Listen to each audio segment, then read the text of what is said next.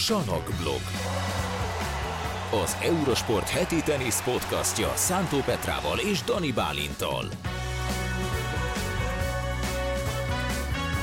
Sziasztok, kedves nézők, hallgatók! Újra jelentkezik a Salakblog Podcast Szántó Petrával és Dani Bálintal. Szia Petra! Szia Bálint! Miami hetében tartunk, ami azt jelenti, hogy nincs még vége a tornának. A negyedik forduló közepénél vesszük fel nagyjából itt este fele, keddeste van ugye, uh-huh. keddeste a, a podcastet, és majd Miami-ról egy ilyen összefogóbb podcast az a jövő héten lesz esedékes, úgyhogy Miami-ról beszélgetünk azért egy picit, mert vannak már mérkőzések, amikről lehet, illetve arról is fogunk beszélgetni, hogy egy kommentátor adott esetben mi ketten hogyan készülünk egy-egy közvetítésre, mik azok a problémák, amik felmerülhetnek, vagy, vagy egyáltalán hogyan néz ki az, mielőtt mi beülünk a kommentátor fülkébe. Ez érdekes, nem? Vagy nem tudom. Hát majd eldöntik. hát majd eldöntik. Szerintem minden, minden nap, má, minden nap más, van. nem? Úgyhogy ezért is érdekes, még nekünk is érdekes. Például a mai nap káosza is tök érdekes volt, amiről majd te mesélsz, hogy most te hogy fogsz adásba kerülni, hogy estem ki adásból, stb. stb. Igen, általában legkevésbé se úgy alakul, ahogy készülünk. Ez így van, így van.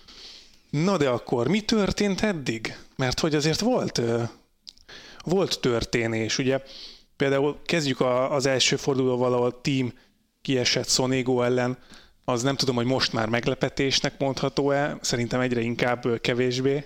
Hát, inkább szomorú szerintem. Mm. Tehát látni ott azért Dominik Tím arcát, látni azt, amikor így a térfélcseréknél már, már hogy a vereség kapujában így átfut az arcán, hogy fú, ez így, ez így nagyon-nagyon nehéz.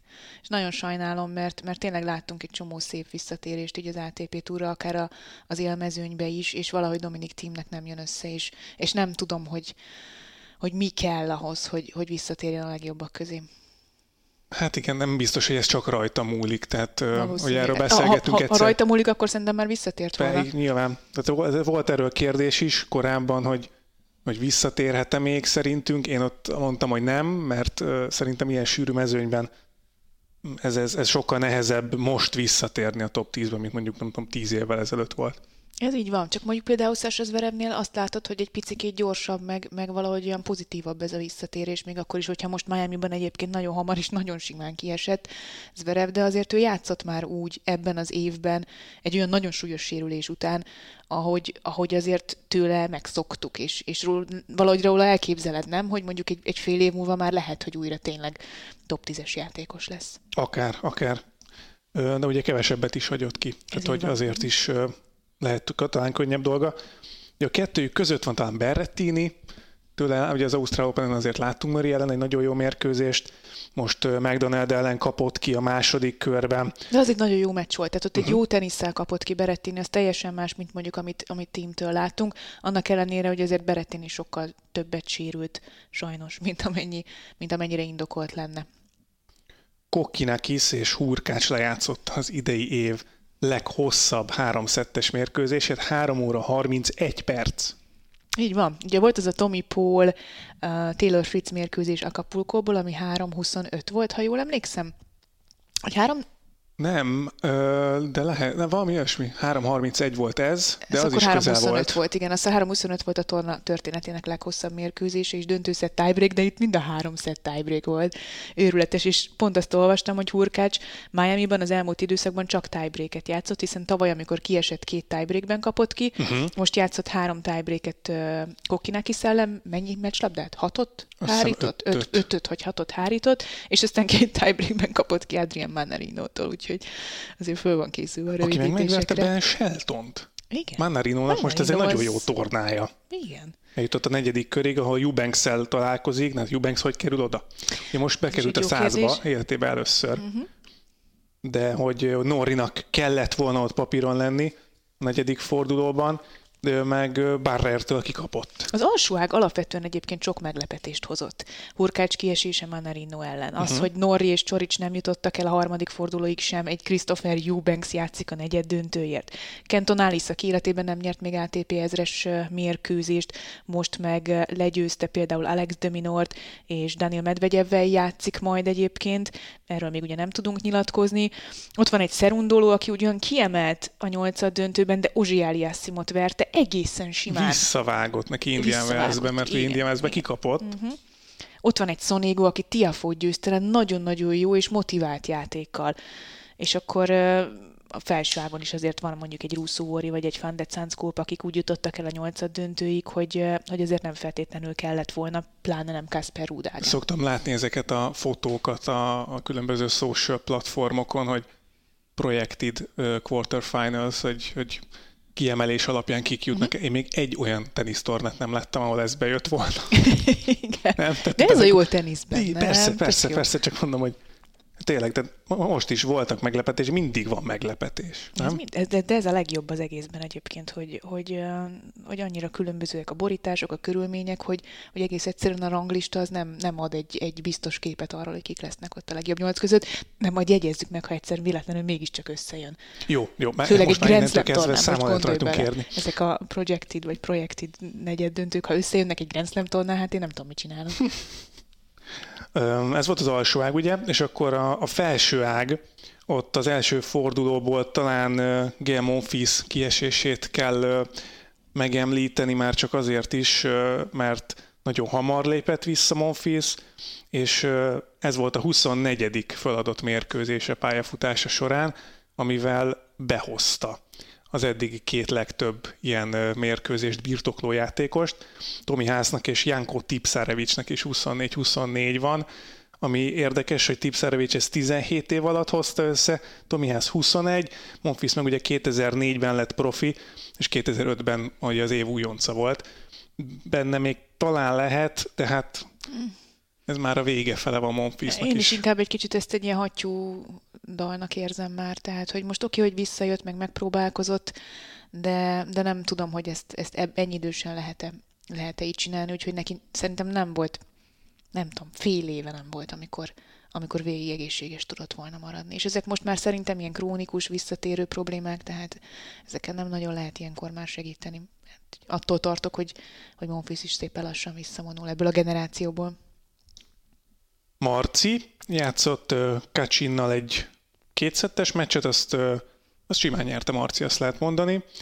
Utána pedig Holger Rune jött, aki ellen hát tisztes helytállás lehetett talán a cél, és ott az meg is történt szerintem. Abszolút, tehát egy top 10-es játékosról van szó, aki tényleg ilyen minden körülmények között abszolút agresszíven játszik, és egyszerűen nem, nem fogja vissza magát semmilyen szinten. Mondjuk most ki is kapott Taylor Fritz-től, mert ugyanúgy nem fogta vissza magát, és nem volt túl átgondolt és megfontolt a tenisze, de, de hát ez a tenisz ez nagyon veszélyes, hát nem véletlenül nyert úgy ATP ezres mesterversenyt Rune, hogy 5 top 10-es győzött le Párizsban, azért ez nem volt nagyon akár, durva. Nagyon durva, és, és úgyhogy Rune tavaly még selejtezőben indult itt ezen a tornán, most meg hetedik kiemelt. Ahhoz képest szerintem a második játszmában kifejezetten szépen helytált Marci, top 10-es ellen ez, ez teljesen rendben van. Kihozta szerintem a, a jelenlegi körülmények között a maximumot a Sunshine Double-ből. Zverevről már picit beszéltünk, aztán Ugye emiatt, hogy Zverevről beszéltünk, tehát Daniel is nagyon nagyot menetelt, azért azzal, hogy eljutott a harmadik körbe, mert hogy megverte Zverevet. Uh, és Van de Zanskulpról szintén ejtettünk néhány szót. Lajovic emberi drámáját nem tudom, hogy ide, ide emeljük-e, ugyanis Rióban is, Buenos Airesben is, és itt is megkapta Alcaraz.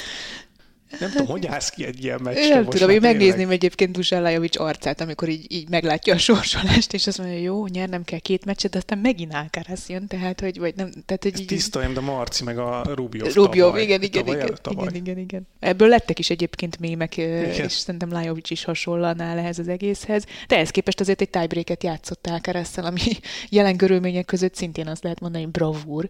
Az amúgy Alcarazon múlt gyakorlatilag, igen, ezt te nem tudta lezárni igen. A, mhm. a, a mérkőzést, és nem tudom, hogy végre van valami, amiben Ákerasznak lehet fejlődni, vagy nem tudom, így abban, abban az egybe szerintem, ahogy, hogy lezárja egy, lezárni egy mérkőzést. Tehát, hogy amikor már is, nyert helyzetben van mondjuk, igen, vagy vezet. Igen, tehát kiszerválhatnád a meccset. Tehát, hogy befejezni. Nem is, uh-huh. tehát nem is volt olyan helyzetben, hogy, uh-huh. hogy uh-huh. azt hiszem egy break labdája volt talán az első gameben, az első adogató játékában Alcaraznak Lajovicsnak, és utána nem is volt break labdája. Uh-huh. Egészen, amíg el nem veszítette itt 5-4-nél Alcaraz. Viszont utána szépen reagált, korrigált, és Tomi Polla játszik majd egy visszavágót, vagyis hát amikor ti már ezt nézitek, hallgatjátok, akkor már lejátszották. Hmm, Nem tudom, hogy Polnak most, most így mennyi esélye lesz Alcaraz ellen, ez ellen az Alcaraz ellen, mert azért Montrealban egészen más volt a helyzet. Nagyon más volt a helyzet, és, és nem tudom, hogy jelen pillanatban ki az, aki, aki meg tudná szorongatni Carlos Alcarazt. De Tomi Paul nagyon okosan játszott Davidovics Fokina ellen, egy nagyon okos teniszező, és nagyon nem véletlenek ezek az eredmények, amiket láttunk tőle 2023-ban. Úgyhogy itt megint abban kell bízni, hogy Alcaraz esetleg egy rosszabb napot fog ki, mert akkor viszont Tomi Paul simán nyerhet. Tehát simán benne van a pakliban az ő játékában. Nem tudom, neked például ki volt a legmeggyőzőbb eddig a, a látott játékosok közül itt a Miami tornán. Nekem Janik Sziner, csak Szín, nem, akartam mondom. színert mondani, hogy nehogy az lesz nyilván, hogy hú, megint a színer, de, de, de színer most nagyon jó formában Nagyon jó van. formában van, és egyébként jó formában volt Indian Westben is, aztán látod, nem tudott Alcarazzal mit kezdeni, mert ő még nála is egy picit gyorsabb teniszt produkált, szóval ö, ő igazából tulajdonképpen most megnéznénk egy újabb Alcaraz színen elődöntőt, nem itt a felső ágon. Csak ehhez azért még lesz egy-két szava valószínűleg az amerikaiaknak, Polnak és. Fritznek, Fritz igen. Is, Fritzben is érzem egy picit jobban, hogy, hogy itt, uh, itt nagyobbat mehet. Nagyon okosan játszott Rune ellen. Tehát hogy olyan érdekes volt, hogy azért Fritz nem egy idős teniszező, és nem is szoktuk rá azt mondani, hogy az igaz ilyen taktikus teniszező lenne ilyen medvegyevi intellektuális mm. magasságokban, de, de ahogy most játszott Rune ellen, egész egyszerűen sütött róluk az, hogy mennyivel érettebb, tapasztaltabb, és hogy mennyire stratégiailag mennyire jobb döntéseket tud hozni. Nagyon okos teniszt láttunk Fritztől, és egyre többször látunk tőle okos teniszt, ami nyilván részben Anna Konnak, meg Michael Russellnek is a, az érdeme, de, de valószínűleg Fritz is szépen lassan azért belenő ebbe, ebbe az élmezőnybe. Morgannek nem. De Morgan is biztos nagyon sokat segít. Minden, minden szempontból sokat segít egyébként. Na, úgyhogy itt tartunk most, amikor felvesszük ezt az adást Miami-val kapcsolatban, hogy mi lett, majd az jövő héten derül ki. Á, keresztbe húzza ezt is, és megcsinálja a Sunshine Double-t? Az tök menő lenne, mert azért tényleg csak a legnagyobbak tudták megcsinálni a Sunshine Double-t, és azért a címvédés az szintén nem egy egyszerű dolog, főleg az embernek az első ATP ezres És torna győzelmét. sikerült. Mert hogy Umákban nyert 21-ben, 22-ben kikapott Sinertől, és uh, ez le volt írva nekem, mi volt a másik még. Ahol címet kellett volna Igen, védenie? igen, ott is döntőt játszott, és uh, Hamburg? Az nem lehet. igen, de Hamburg? Azt hiszem igen, Ahol kikapott három szedben. igen, Muzet, Musettitől. Így van. talán. Igen, igen, igen. Azt hiszem ott lett volna még. Szerintem, ha egy címet elő- tudna védeni. Alcaraz, az, az, nagyon, az hosszú távon is szerintem nagyon sokat segítene neki, nem mintha neki nagy önbizalom hiánya lenne bármilyen szinten, de ugye ez a része az ő pályafutásából még hiányzik, hogy címeket védeni, hogy a következő évben is ott lenni a legjobbak között ugyanazon a tornán, és ha ez itt Miami-ban sikerülne, az egyrészt szerintem a salak szezonra adna egy komoly löketet, másrészt megőrizni a világ elsőségét, azt se felejtsük el, hiszen meg kell nyerni a Miami tornát ahhoz, hogy Djokovic Mhm. ne vegye vissza az első helyet még a salak szezon előtt, meg még hosszabb távon talán a US Open címvédésben is. Hát azt nem mondom, hogy Én segíthet, de, Hát, de ha ez egyszer már előfordult, akkor azt mondod, mondjuk sikerül Madridban is címet védenie, meg, meg itt uh, Miami-ban is, akkor azért a US Open-re már nem biztos, hogy úgy megy, hogy úristen, úristen, csak kinegessük az első fordulóban. Nem tudom, hogy megye bárhova így. Ne, Szerintem van. Alcaraz nem, Jogos. nem remegős típus ilyen szempontból se. Jogos. Oké. Okay. Úgyhogy nem tudom, az, az nagyon távolinak tűnik nekem még az a, a US Open címvédés, de, de nagyon jól tért vissza tényleg, ahogy múltkor is beszéltünk, hogyha ha van tökéletes visszatérés, akkor azt már Alcaraz megcsinálta 19 évesen. Mm-hmm. Még egy statisztika Alcarazról, aztán akkor beszéljünk arról, hogy hogy készülsz egy adásodra, hogy ezres torna, ez egy kicsit olyan furmányos lesz, mint hogyha erre, erre találták volna ki ezt a megfogalmazást, de hogy az ezres tornákon tinédzserként a legtöbb 6 0 szettet Ó, Alcaraz játszotta eddig, négyet, négyet játszott, 90 óta, amióta uh-huh. mérik, azt hiszem, vagy azóta vannak ezres tornák. Nadalnak és Alcaraznak is négy van tiniként, 6 0 hát ha megnézzük, hogy Nadal meddig vitte, akkor ez egy jó előjel. Igen.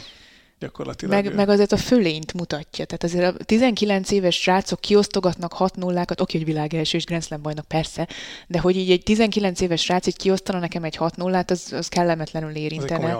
És az arconcsapás szerintem mindenkinek, aki e fölött van. Hát, hogyha tudjuk, hogy Rubiós videó, nem tudom túltenni magam, hogy küldtem. Nagyon jó volt. Bár itt elküldte nekem ma Instagramon, az nagyon aranyos volt. De meséld el te. De Rubio oda ment, ugye cserélgetik a pályákon egymást edzéseken, hogy Alcaraz edz, aztán fél háromtól Rubio, meg nem tudom, és akkor Rubio a végét megnézte Alcaraz edzésének, és oda ment, hogy hát de ez a Rubiós, oroszos, angol akcentus, hát ez verhetetlen szerintem.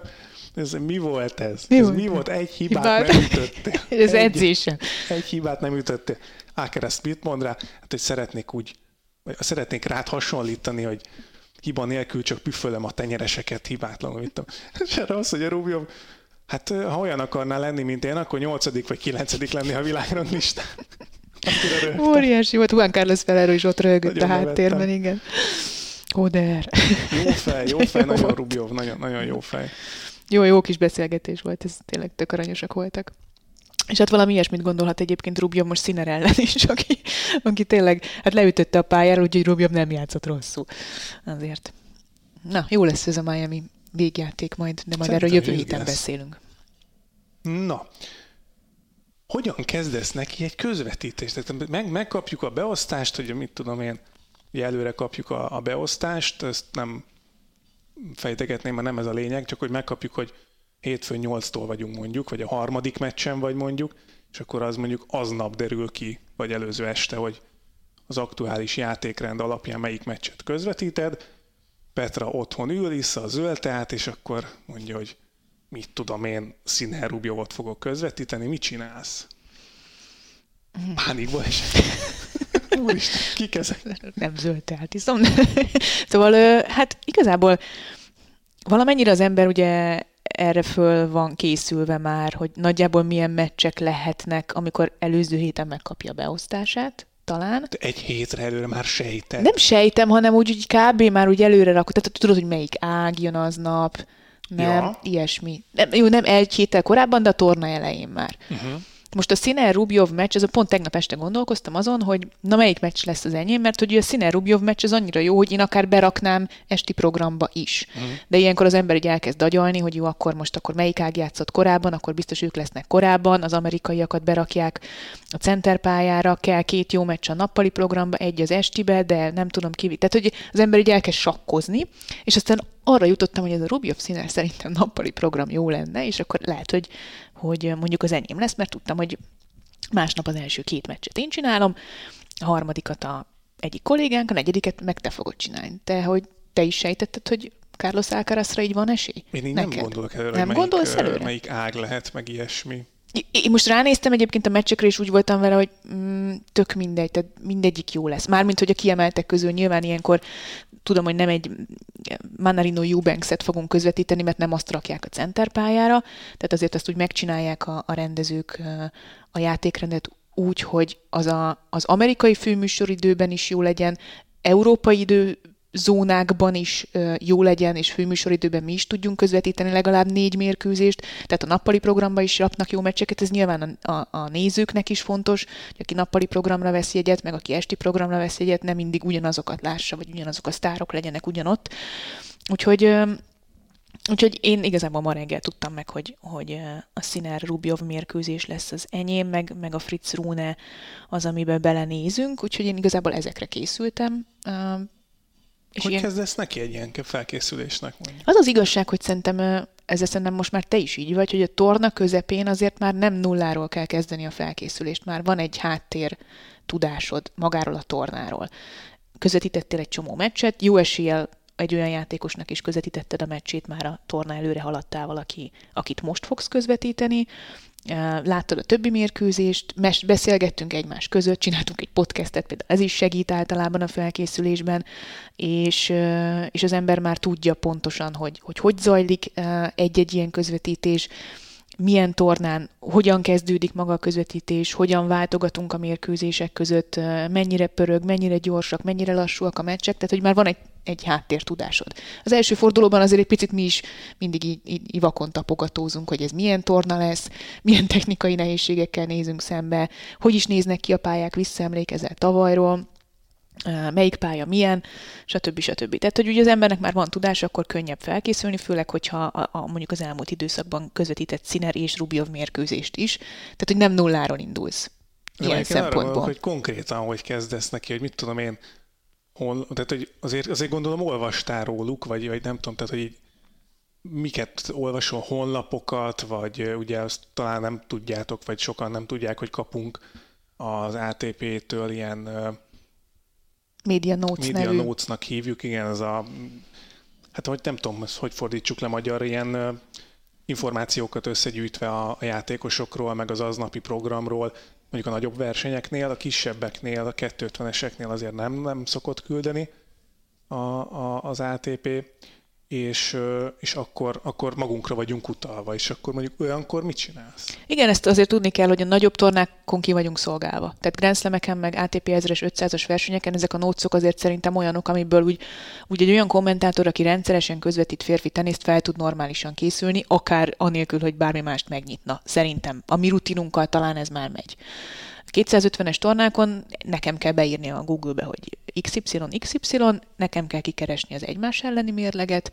Én az ATP honlapját szoktam egyébként használni erre, mert szerintem az remek, a VTA játékosokkal ilyen szempontból nem vagyok kibékülve Grand Slam tornákon, mert szerintem a VTA honlapja egy picit gyengébb ebből a szempontból. Viszont Grand slam meg arról is küldenek, a VTA-ről is kapunk, igen, és az viszont szerintem sokkal jobban össze van szedve. Ú, az, az nagyon durva. Tehát a, érdekes egyébként, hogy a VTA Grand Slam Notes az, az nagyon durva szerintem egyébként. Az, szerintem az, az teljesen jó. De, de a fiúk notes is egyébként tök rendben van. Úgyhogy én az ATP-t szoktam használni, szerintem az tök jó, beírod a, a játékos nevét, általában meg szoktam nézni az idei mérkőzéseiket. A szezon elején visszanézem inkább az egész tavalyi szezont, uh-huh. hogy kiírogassam azt, hogy kinek hol volt a legnagyobb, legjobb eredménye. Beleolvasok általában a, az életrajzba annál, akinél kevésbé tudom, tehát, hogy ilyen, ilyen apróságokat, hogy, hogy családi állapot, nem tudom, én tényleg olyan dolgokat, hogyha az ember, embernek kell információ, akkor ilyeneket tudjon csöpögtetni akár. Az egymás elleni mérleget ki kell keresni, azt szerintem egyébként fontos, meg nyilván a bemelegítésnél ki is írják.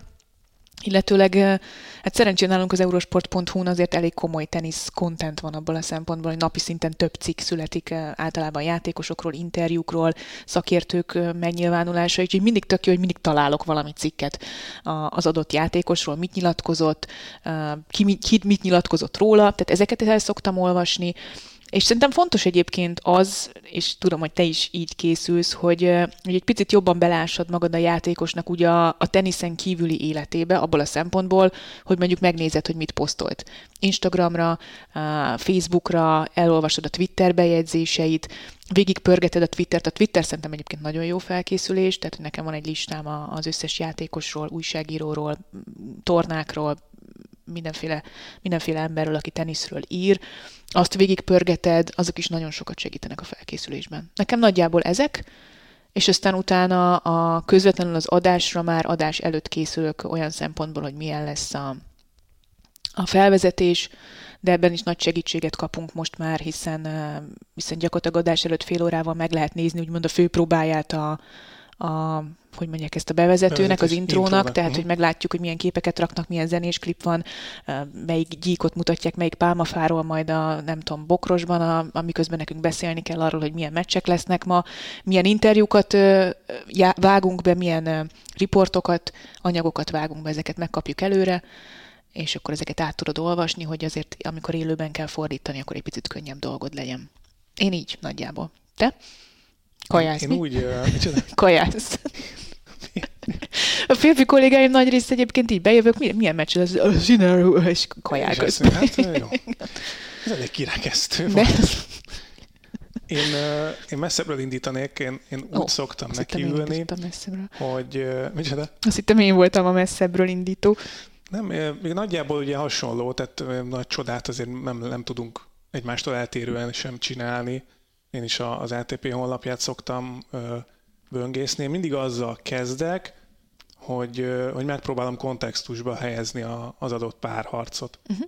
ez, ez lehet egy mondjuk Sziner vagy Alcaraz Paul esetében, ami ma lesz elvileg az én meccsem, hogy, hogy ők játszottak már korábban Montrealban, és megpróbálok mindig keresni egy sztorit, uh-huh. amire föl lehet húzni egy, egy felvezetést, mert, mert szerintem az fontos, és, és általában megkeresem ezt a sztorit, hogy mi lehet az, és akkor ezután állok neki, hogy, hogy akkor mondjuk mondott valamit a másikról, vagy, vagy játszottak egymás ellen korábban, és akkor ezt, ezt az egy, egy vagy több kapcsolódási pontot próbálom feldolgozni, mert hogyha megvan a kapcsolódási pont, akkor abból mindig jön valami újabb gondolat, amit lehet tovább fűzni. Uh-huh.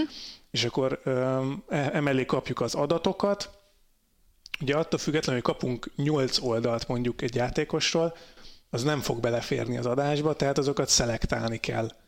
És, és itt, meg itt ugye Grand is, meg ebben az esetben is, ha túl sok információd van, akkor azért nekünk azt nagyon jól megtanították szerintem, hogy, vagy megtanítottátok, hogy, hogy egy sportesemény ez nem a kommentátorról szól, hogy te mennyi, mennyire okos vagy, és mennyire tudod a, az adatokat, meg a statisztikát, hanem a néző azért ül le, hogy szórakozzon, kikapcsolódjon, és hogyha ha túl sok információval árasztod el, hiába tudod, hogy nem tudom, négy-háromnál mi volt az előző meccsén Alcaraznak meg Polnak, ha, ha azt nem jókor mondod, vagy, vagy túl sokat mondod el, akkor, akkor az anulálja gyakorlatilag azt, hogy te felkészültél belőle.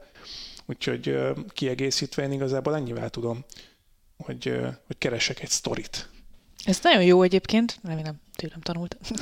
Na, viccelek csak, de hogy ez, ez szerintem nagyon fontos, mert ugye azt, azt kevesen tudják, vagy, vagy biztos sokan tudják, mert sokan látják a közvetítéseknek a dinamikáját, de hogy nekünk igazából folyamatosan beszélni az első tíz percben van lehetőségünk, amíg a bemelegítés vagy a felvezetés zajlik. Onnantól kezdve nekünk már tényleg nagyon szelektálnunk kell, hogy mit, mikor és hogyan mondunk, mert hogy a labdamenetekbe nem beszélünk bele papíron, labdamenetek között tudunk beszélni, de ott meg már a játékkal kell főleg foglalkoznunk. Tehát a sztorizás része az az első tíz percre marad. És nekünk ezt tök jól észre kell venni, hogy ott, ott mi az a kapcsolódási pont, ami, ami, amivel meg lehet fogni a nézőt, úgyhogy ez szerintem egy nagyon jó módszer, amit, amit te csinálsz, és, és valahol én is ezt szoktam ezt szoktam követni, hogy, hogy vagy egyik oldalról, vagy másik oldalról találni egy történetet, tehát egy, egy szempontot, egy szemszöget, vagy amit te is mondtál, egy közös sztorit, egy, egy korábbi mérkőzést, ami, amit aztán végképp tök jó, hogyha mondjuk azt te közvetítetted, és tényleg emlékszel annak a meccsnek a, a fordulataira, mert na az már egy tök jó benfentes kommentátor információ. Nyilván nem az, hogy hány éves, hány centiméter magas, stb. stb., amit egy érdeklődő néző maga is megnézhet bármikor, sőt, ugye a bemelegítés elején ki is írják mindent nekünk, is mindent kiírnak. is kiírnak. Tehát, hogy amit te is mondtál, ez egy nálunk nagyon fontos dolog, hogy mi igazából kapunk 8 oldalt, meg még készülünk 8 oldalt körülbelül, tehát van 16 oldalnyi anyagunk két játékosról, vagy hát, hogy nem két játékosról, de mondjuk azokról a játékosokról, akik, akik adásba kerülhetnek nálunk, de ennek a töredékét mondjuk és mondhatjuk csak el.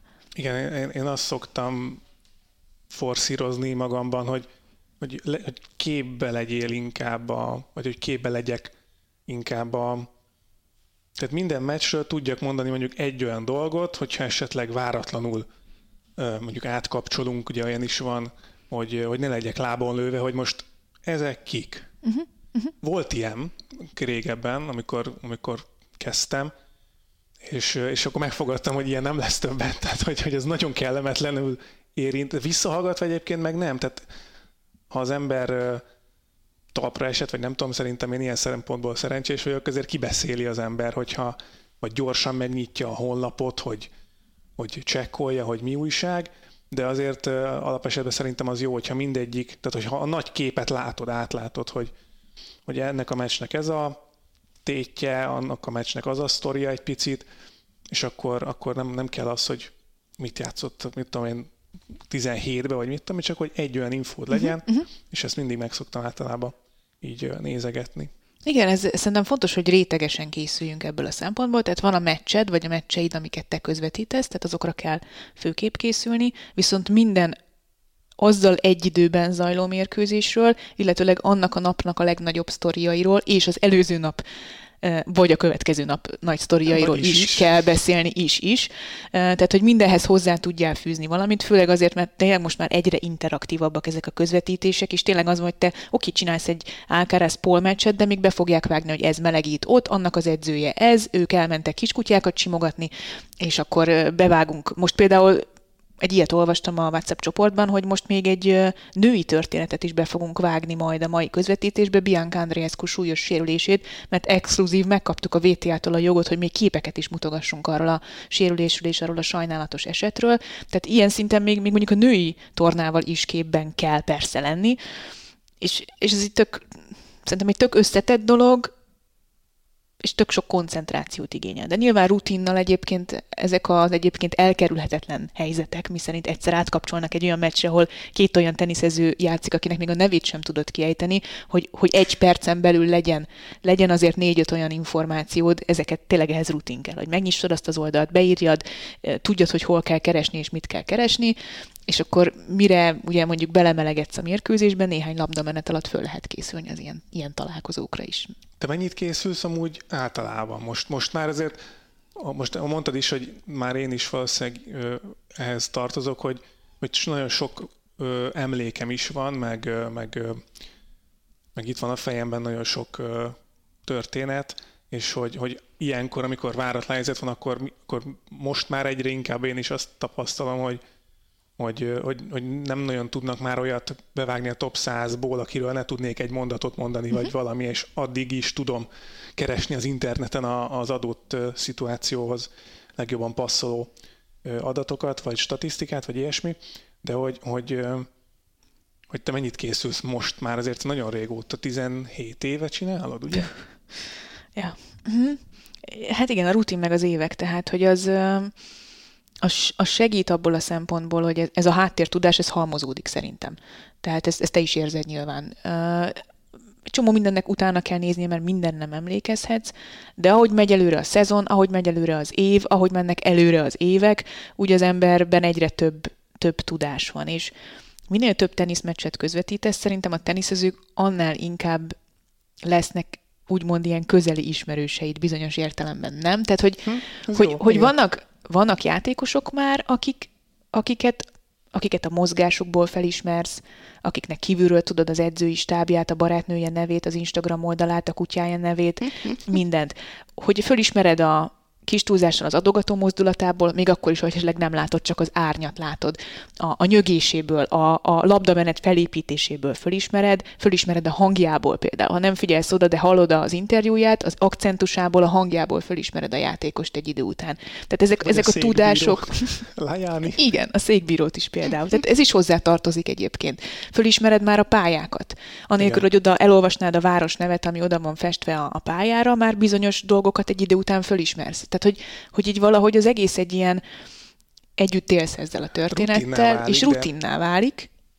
Igen, egyrészt, tehát hogy ez ad egy háttértudást, másrészt egyre több meccsre tudsz visszautalni. És szerintem uh-huh. egy kommentátor vissza tud utalni egy meccsre, és nem csak azért, mert elolvasta az egymás elleni mérleget, vagy elolvasta azt, hogy ő itt és ezt csinálta, hanem azért, mert visszaemlékszik rá, vagy azért, mert látta, vagy azért, mert közvetítette a meccset, az szerintem növel ilyen szempontból a, azt a fajta értékes tudást, ami egy picit lerövidíti magát a, az akut felkészülést. Ez nagyon sokat számít, szerintem ez nagyon fontos gondolat, mert, mert tényleg úgy sokkal jobban tudsz beszélni valamiről, ha láttad. Uh-huh. Ha csak láttad, nem is kell közvetíteni, de ha láttál valamit, és akkor, akkor már nem tudásból, tehát papíron megszerzett tudásból mondott, hanem emlékezetből, és, és szerintem a sokkal erősebb, sokkal jobban tudod úgy elmesélni a dolgokat, hogyha, ha visszaemlékezel, emlékből beszélsz. Ez így van. Például most nekem Indian Westben volt egy olyan jó a sorozat. Igen. Nyilván minél több idő telik el, annál inkább így zavarosak már. Nem is zavarosak feltétlenül, hanem az évszámokra nem emlékszel már vissza. Csak tudod, hogy nyert ő ott, itt és ez, de hú, várj, ez 2020, 21, hát ezeket 20, szoktuk ugye leírogatni, igen, igen. de mondjuk te jegyzetelgetsz? Igen, igen, igen, igen. Én általában úgy vagyok vele, én ezt még suliban tanultam meg, gimiben, meg egyetemen, hogy ha leírok valamit, azt megjegyzem, Jobban általában rögzül, jobban rögzül, szerintem ezzel sokan vannak így, és én ezért írtam mindig puskát magamnak, minden egyes vizsgára puskát írtam magamnak, mert amíg leírtam, azzal megtanultam, és a végén az esetek többségében nem, kellett is kellett A puskát, azt nem mondom, hogy nem mindig, de Igen. nem kellett olyan gyakran használni a puskát, mert nekem ez mindig segítség volt, és én, én például ezért csinálom azt is, hogy kinyomtatom a torna elején a, a táblát, és utána írogatom kézzel a, az eredményeket, mert az is nekem segít abban, hogy megjegyezzem, uh-huh. hogy ki jutott tovább, esetleg egy olyan meccsen is, amit nem én közvetítettem.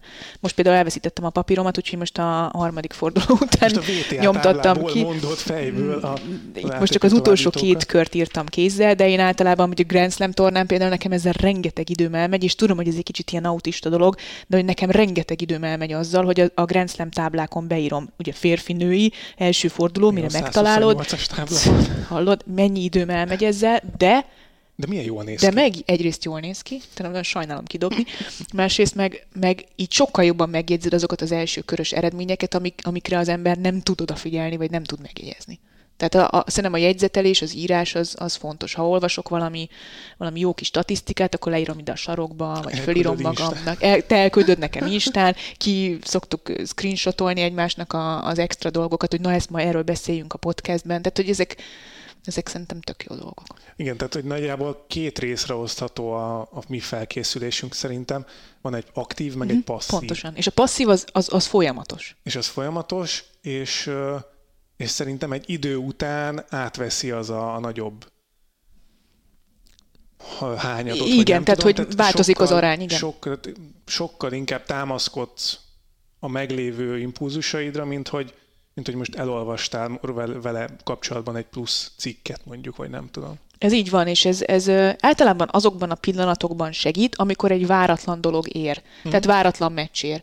Mert nem tudom, volt rá példa, most például ezen a héten is, hogy a utolsó pillanatban visszalépett a nem tudom ki a, a, a meccstől, és ezért egy másik mérkőzést közvetítettünk, amire papíron nem készültél föl. De a háttértudás az elég, hogy végig beszéljél 5-10 percet, és aztán szépen gyorsan még az aktuális dolgokat hozzá gyűjtögesd online.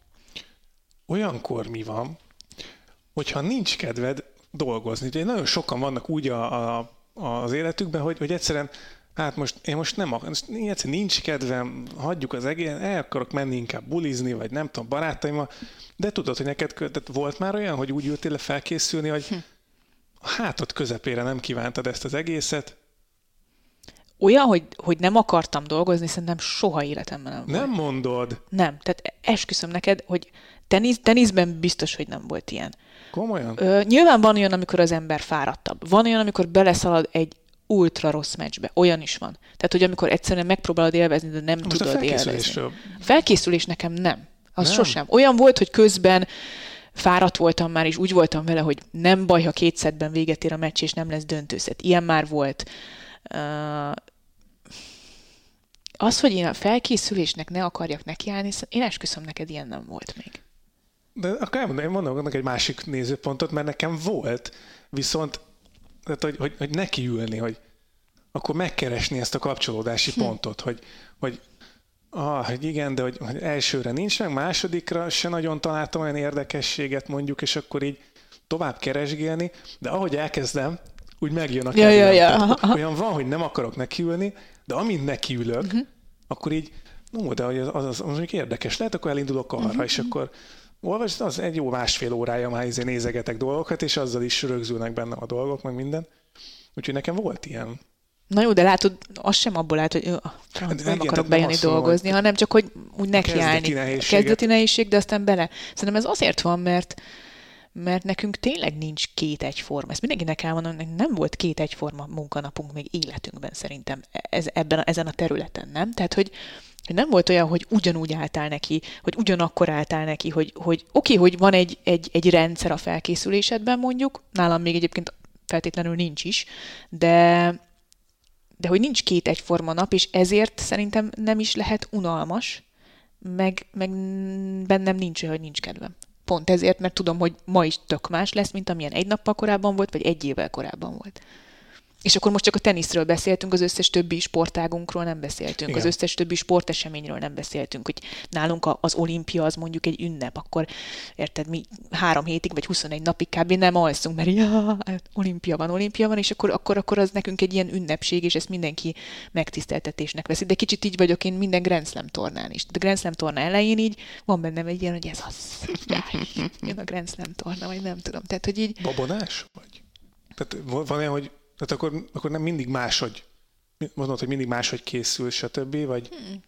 vagy ilyen szempontból azért tartasz egy rutint, mondjuk. Ne, nem babonás vagyok, inkább vannak ilyen hülye hák, tehát ilyen, ilyen tényleg mondj, autista ezt dolgok. mondok Hát ez például egyet. az, hogy, hogy én kézzel írom a, a táblát, ami mondhatnám azt, hogy környezetvédelmi okokból, hogy nem kell minden nap kinyomtatni a két oldalt, vagy a Grand Slam tornán a négy oldalt, de nem, igazából nem erről van szó, nem arról van szó, hogy, hogy, hogy megtanulom, amíg leírom, de ezzel tudom, hogy sok idő elmegy. Tehát, hogy, hogy bemehetnék, rányomok arra, hogy print, és akkor nem kell ezzel, főleg nem egy Grand Slam tornán, mert ott tényleg, mire megtalálod az első fordulóban, amikor már megy előre a, a torna, akkor már nem olyan bonyolult uh, kitölteni ezt kézzel, de, de ez például szerintem egy ilyen majdnem, hogy fölösleges, de nekem valamiért ilyen hagyomány vagy tradíció, amit megcsinálom, és erről például nem vagyok hajlandó ilyen szempontból uh, lemondani.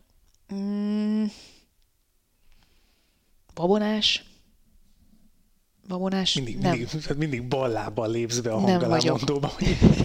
Ilyen, ilyen, ilyen szerintem nincsen. Nálam például a, a, azt tudom, hogy a Grand Slam döntők előtt, ugye mi úgy van, hogy a Mariannal felváltva csináljuk a női Grand Slam döntőket, és a Grand Slam döntők előtt ugye van egy komoly felvezetés. Vagy hát minden Grand Slam tornán van komoly felvezetés, de hogy a Grand Slam döntőt tudod, hogy sokan nézik, meg hogy az ember ugye egy kicsit úgy jobban neki készül, és van egy fél órás felvezetés, amit tudni kell, hogy mi hát full élőben fordítunk le, de olyan szinten, hogy hogy egy-két skriptet kapunk meg, de a beszélgetés nagy részét nekünk élőben kell lefordítani. Uh-huh. Általában ugye, mivel szakkommentátorral közvetítjük a döntőt, ezért ketten Köves Gáborral, de hát most már egyre inkább az, vagy négy-öt embert fordítunk élőben, mert annyian vannak a stúdióban, meg bekapcsolnak ide, oda, amoda, meg skriptek, meg így, meg úgy. Hárman beszélgetek, ez a legjobb.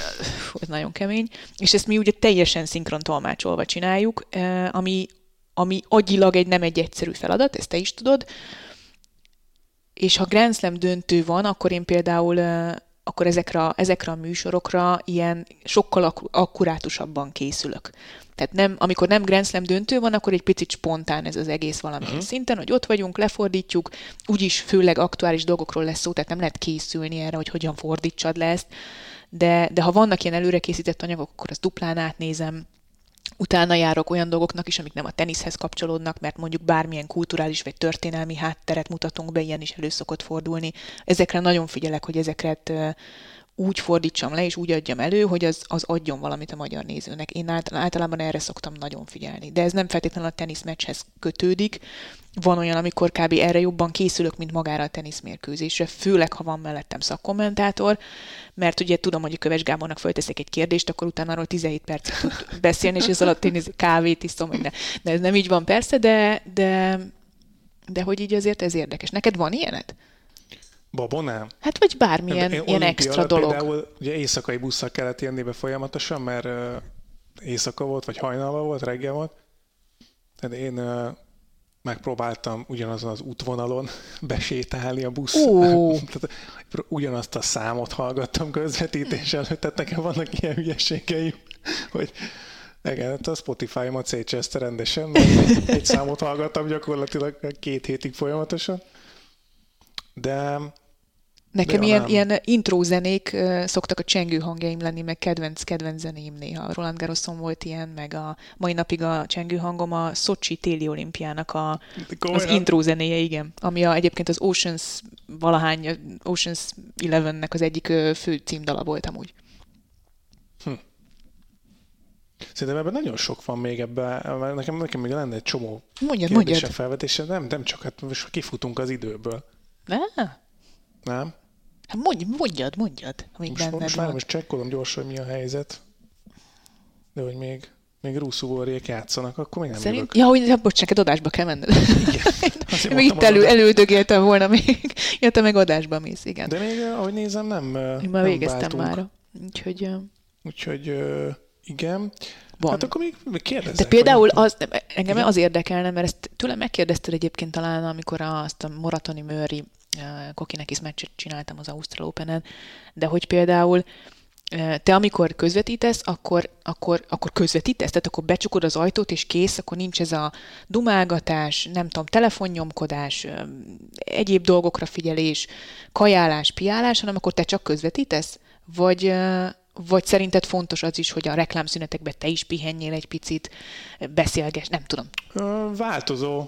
Mm, Az attól is függ, hogy hogy érzem magam, mennyire vagyok kipihent, mert azért nagyon sokszor van nekünk is olyan, hogy, hogy nem tudunk egyszerűen, én má- mást is csinálok a kommentálás mellett, tehát hogy, hogy úgy esek be gyakorlatilag adásra, nem ideális, de, de változó, hogy milyen fizikai, mentális állapotban kerülünk mikrofon mögé, ami nem kifogás, ez, ez nagyon fontos, és ez is egy nagyon érdekes aspektus a mi munkánknak, hogy, hogy a tökéletes az elvárt, És nincs kifogás És nincs kifogás. Sosem, tehát, hogy igen. Ami nem, tehát ez meg, megint nem panasz miatt mondom, csak ez, ebben, ebben nagyon kevesen gondolnak bele szerintem.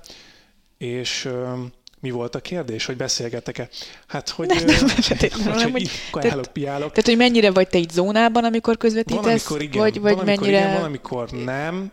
Tehát amikor rossz a meccs, akkor, akkor nem tudom, tehát ak- akkor, akkor, akkor próbálok keresni valami uh-huh. olyat, olyan kapaszkodót a statisztikába, vagy nem tudom, akkor, vagy a Twitteren, tehát akkor böngészek, hogy hogy lehetne ez érdekes, anélkül, hogy átverném a nézőt, hogy aki szintén látja a meccset, hogy nem jó, tehát hiába akarom én érdekessé tenni a 6-1-6-2-t mondjuk, fölösleges, mert nem lesz-e hiteles. Ez, ez egyébként ez egy nagyon fontos része szerintem a mi munkánknak, hogy hiteles tudjál maradni, ott tartsad a nézőt, valahogyan megpróbáljad ott tartani a nézőt, akkor is, hogyha nincs értelme, mert, mert mondjuk nem olyan jó a mérkőzés, de, de ne váljál közben hiteltelenni. Ez szerintem egy tök érdekes, ö, apró kis ilyen egyensúlyi kérdés, ami a mi munkánkban, vagy a komment, ten, főleg a tenisz kommentálásban egyébként nagyon gyakran megvan, ezek a pici kis egyensúlyok. Úgyhogy nem beszélsz ugye labdamenet közben, úgy tartsad ott, hogy nem is beszélhetsz sokat. Igen, ez olyan faramúci helyzet. Igen, igen, igen, igen. Na jó, most lebuktatlak. Ültél már be úgy adásra, hogy ezt most rutinból? Hogy, hogy ne, nem, Igen. nem, nem tudtál készülni, vagy, vagy, vagy ilyesmi, hanem úgy jött ki, és, és akkor, itt most, akkor itt most rutinból. Volt olyan egyébként, Kényszerűségből, volt vagy- olyan vagy kényszerűségből, egyszerűen- hogy egész egyszerűen utolsó pillanatban változtattak, nem azt a meccset adtuk, amit, amit ki lett, amire én fölkészültem, tök volt, így kidobtam papírjaimat, mert nem az volt. Tehát volt ilyen, ilyen ami rutinból kellett megoldani, volt Mostanában olyan, ami... Régebben. Régebben is volt, és nem régebben féltem tőle, de, de, de, de, hogy nem, de. Hát szerintem minden kommentátor úgy kezdi a, a pályafutását, hogy úristen, csak az legyen, amit, amire felkészültem, mert ha nem, akkor meg vagyok lőve. És aztán egy ilyen, két ilyen alkalom után rájössz, hogy nem, nem vagy meglőve, mert megvan a tudásod ahhoz, hogy egy másik meccset is akár áthidalva normálisan le tudják közvetíteni, és ez adja meg a rutint egyébként később, és emiatt leszel később sokkal magabiztosabb azzal kapcsolatban, hogy hogy pontosan uh, hogyan is van ez. Nekem olyan volt, hogy, uh, hogy valamilyen más okból kifolyólag uh, hirtelen kellett beesnem adásra, nem tudom, volt hogy dugó volt, és mint a fél órával hosszabb volt az út, és nem volt idő annyira felkészülni, mint amennyire szerettem volna. Vagy másik munka eltolódott. Uh, olyan is volt, hogy podcastról estünk ki, úgyhogy 10 perc múlva kezdődött az adás, és az ember akkor nem tud úgy felkészülni. Semmi gond. Én ezért szeretek egyébként valamilyen szinten már napközben valamilyen szinten fölkészülni, hogyha minden kötél szakad és csak beesek adásra, se legyek teljesen meglőve, de igen, van már ilyen. Tehát, hogy, hogy 10-15 év után ezért az emberben van annyi rutin, hogy, hogy ezeket a dolgokat megoldja, és a néző nem biztos, hogy észreveszi. Ettől függetlenül ezt nem szeretem, mert én, engem személyesen rosszul érint. Mhm. Tehát én, Én én, én szarul érzem magam, ha, ha, ha már a, a, a felvezetés az a 12 perc nem sikerült úgy, mondjuk nem találtam meg a sztorit, vagy nem volt idő megtalálni a sztorit, én már hülyén érzem magam. Tehát olyan felkészületlennek érzem magam, még akkor is, hogyha rólam mindig azt mondják, hogy Petra, rohadt sokat beszélsz, fog már be. Tehát, hogy És ilyenkor Van ilyen. Puffogsz, vagy, uh-huh, vagy így? Uh-huh, uh-huh. Mennyit? Tehát ilyen napokat? De nekem a felkészülés miatt nem szoktam puffogni. Tehát, hogy általában tehát én nem, én nem hiszem el, hogy olyan nagyon volt olyan, hogy, hogy a felkészülésembe feltétlenül bele lehetett volna kötni. Persze hibázunk, el, előfordul, hogy hülyeséget mondunk, rosszul mondunk dolgokat, de, de ez nem azért van, mert nem készültünk föl, csak valami ott nem, nem jött össze. Nekem inkább az szokott lenni, hogyha ha nem találom meg ezt a, ezt a mm. sztorit, és hogy, hogy egy kicsit olyan szedett-vedett a, fel, a bevezetőm, az mm. engem zavarni szokott. Ha, ha az első egy-két mondatba belerontok nyelv tehát nyelvbotlás, nyelvbotlás az, az nagyon zavar, fú, az, azon nagyon tudok, azon nagyon tudok szenvedni. Még mindig? Még mindig. Engem nagyon zavar. Annak ellenére, hogy Ugye ez is a rutin része, hogy az elején az ember a, a pályafutása elején első adásainál kb. megírja azt, hogy mit mond az első néhány mondatba. Aztán utána nem megírja, de átgondolja, hogy mit mond, hogy kitalál valami frappánst. És nem tudom, 10-15 év után nem beülsz, aztán az első mondat, ami eszedbe jut, mert annyira felkészült vagy, hogy, hogy már egy jó mondatot kezdesz el. De ha az nem jól sikerül, akkor én rohadt ideges vagyok magamra egyébként. Ezen puffogok, nem sokáig puffogok, de, de aznap olyan kicsit, kicsit rosszul érint ez a dolog, és akkor így haza felé. Ez nem volt jó, meg, meg megfogadom, hogy legközelebb ilyet nem csinálok.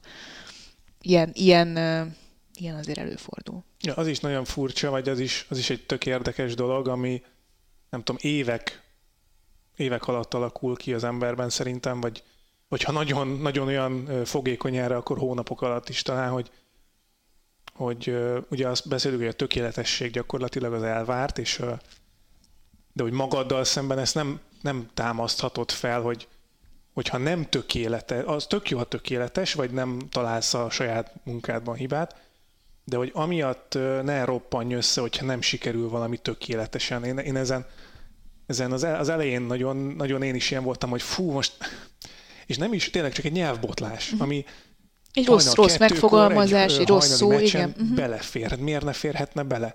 Csak mire eljutsz addig, hogy azt mondod, hogy Persze, hát ez egy olyan hiba, ez belefér, hát mindenki hibázik, még neked is lehet, aki a mikrofonba beszélsz a tévében. Tehát igen, ez egy ilyen, ez egy ilyen mentális dolog szerintem. Szerintem addig jó, amíg ez így van. Tehát, hogyha úgy állsz föl, hogy hm, jó, ez jó volt, akkor, akkor valami nem stimmel. Tehát, hogy mindig keresni uh-huh. kell, legalábbis én mindig keresem magamban a hibát, és a mai napig van olyan, hogy azt mondom, hogy jó, ilyet többet nem csinálok, ezt soha többet nem mondom, így soha nem reagálok.